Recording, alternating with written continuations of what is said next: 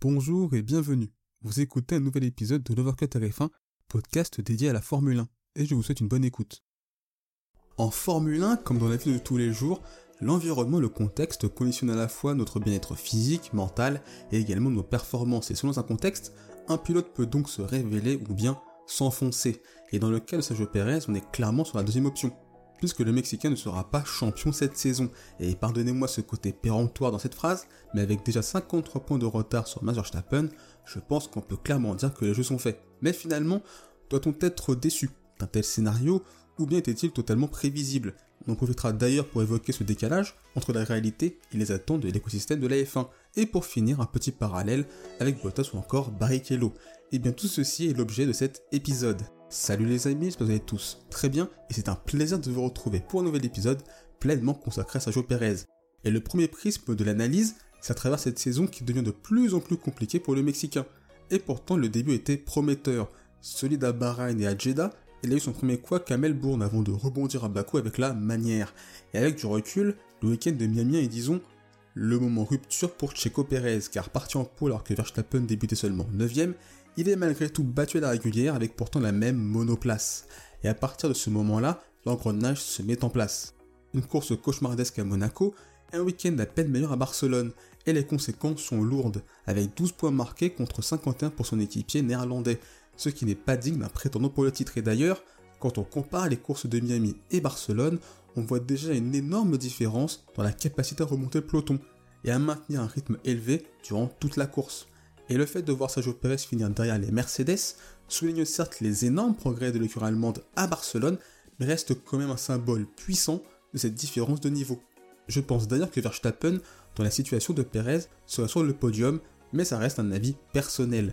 Le second prisme de mon analyse, c'est que ces performances du pilote mexicain étaient pourtant prévisibles. D'ailleurs, si l'on compare les résultats des deux pilotes Red Bull en 2021 et 2022, eh bien c'est assez affolant constamment battu par Max Verstappen, que ce soit en qualification, 22 en 2021, 18 à 4 en 2022, mais aussi en course. 17 à 0 en 2021 et 15 à 3 l'année suivante. Des écarts colossaux au championnat, 205 points de retard en 2021, 142 l'an passé. Et parmi les courses où le Mexicain termine devant le Néerlandais, il y a Monaco, Silverstone et Singapour, tout en 2022. Et si on rentre plus dans les détails, le seul Grand Prix où c'est vraiment à la régulière, eh bien c'est Monaco, et on connaît la nature atypique du tracé. Alors quand en deux saisons, on finit une seule fois devant dans des conditions normales, il est difficilement envisageable de voir Checo Perez battre son équipier, surtout dans une saison où les deux sont dans leur propre monde du fait d'une monoplace supérieure au reste du plateau. Et 2023 est juste la continuité des deux premières saisons. La différence fondamentale entre les deux pilotes Red Bull est la constance dans les performances et les résultats. Les hauts sont les mêmes, mais plus fréquents chez le double champion du monde, alors que les bas, eux, diffèrent ils sont beaucoup plus importants chez le numéro 11. Quand Verstappen se manque, ça donne Singapour 2022, mais ça obtient quelques points. Par contre, quand Perez se manque, ça donne Monaco, à savoir une course calvaire et une 16 e place finale. Tout ça pour dire que Verstappen est devenu depuis 2021, voire 2020, un pilote extrêmement constant et régulier dans ses performances. C'est un pilote fiable, presque sans faille, et pour Perez, aussi bon et motivé soit-il, lutter n'est juste pas possible. D'ailleurs, Helmut Marko n'y allait pas par quatre chemins pour juger les chances du Mexicain pour le titre, et c'était juste après le Grand Prix de Monaco. La lutte pour le championnat du monde est terminée. La réalité est que Max n'a jamais considéré Checo comme une menace. Ce sont des mots très forts, et on peut reprocher un manque de tact de la part du conseiller de Red Bull à travers cet énorme tacle à la jugulaire, mais dans le fond il est difficile de ne pas être en accord avec ses propos. Et justement, le troisième prisme à travers lequel on va analyser la situation du peuple mexicain, c'est à travers les attentes disproportionnées d'une partie de l'environnement F1, que ce soit les fans ou encore les médias. Et loin de moi de considérer ce phénomène comme quelque chose de majoritaire. Mais le facteur principal à tout cela est la tournure que prend cette saison, à savoir celle d'un duel interne pour être champion. Et là c'est bon. La machine se lance, se met en route et plus rien ne peut l'arrêter. On nous vend cette lutte tout en étant totalement déconnecté de la réalité. Nos espoirs d'une superbe saison reposent alors entre les mains, ou du moins les gants et le pédalier d'un pilote mexicain qui pour la première fois de sa carrière est vu comme un potentiel prétendant. Cette possibilité qui sera peut-être la seule de sa carrière. Alors bien sûr, les diffuseurs nous vendent du suspense pour garder l'intérêt du public et bonifier leurs produits. Mais cette logique peut flirter avec une certaine malhonnêteté, puisqu'on nous enlève une autre partie de la réalité. Et tout ce contexte semble peser sur Checo Pérez, car ils se rendent bien compte qu'il doit être parfait chaque week-end pour espérer être champion. Et malheureusement pour lui, ce n'est pas toujours possible.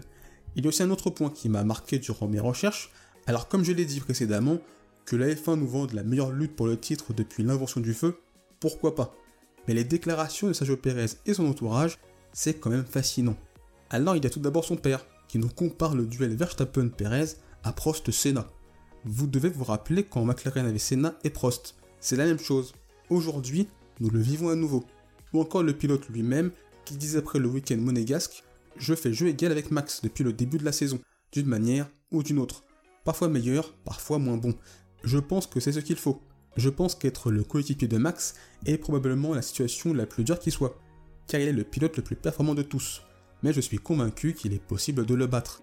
Et je suis à la fois gêné par ses réactions et dans le même temps je les comprends. Tout pilote a pour but de gagner, même s'il est conscient de la difficulté de la tâche. Après tout, comme disait le navigateur Eric Taberly, baisser les bras dans une compétition sous prétexte qu'on ne peut terminer premier est incompatible avec l'esprit du sport. Donc communiquer sur cette envie, cette volonté parfaitement louable. Par contre, il y a certains propos comme la comparaison Senna-Prost où j'ai l'impression qu'il a clairement enflammade et en frise la déconnexion. Et quand il dit ce genre de choses, il se rajoute tout seul comme des grands une pression supplémentaire. Et tout ça, il faut l'assumer.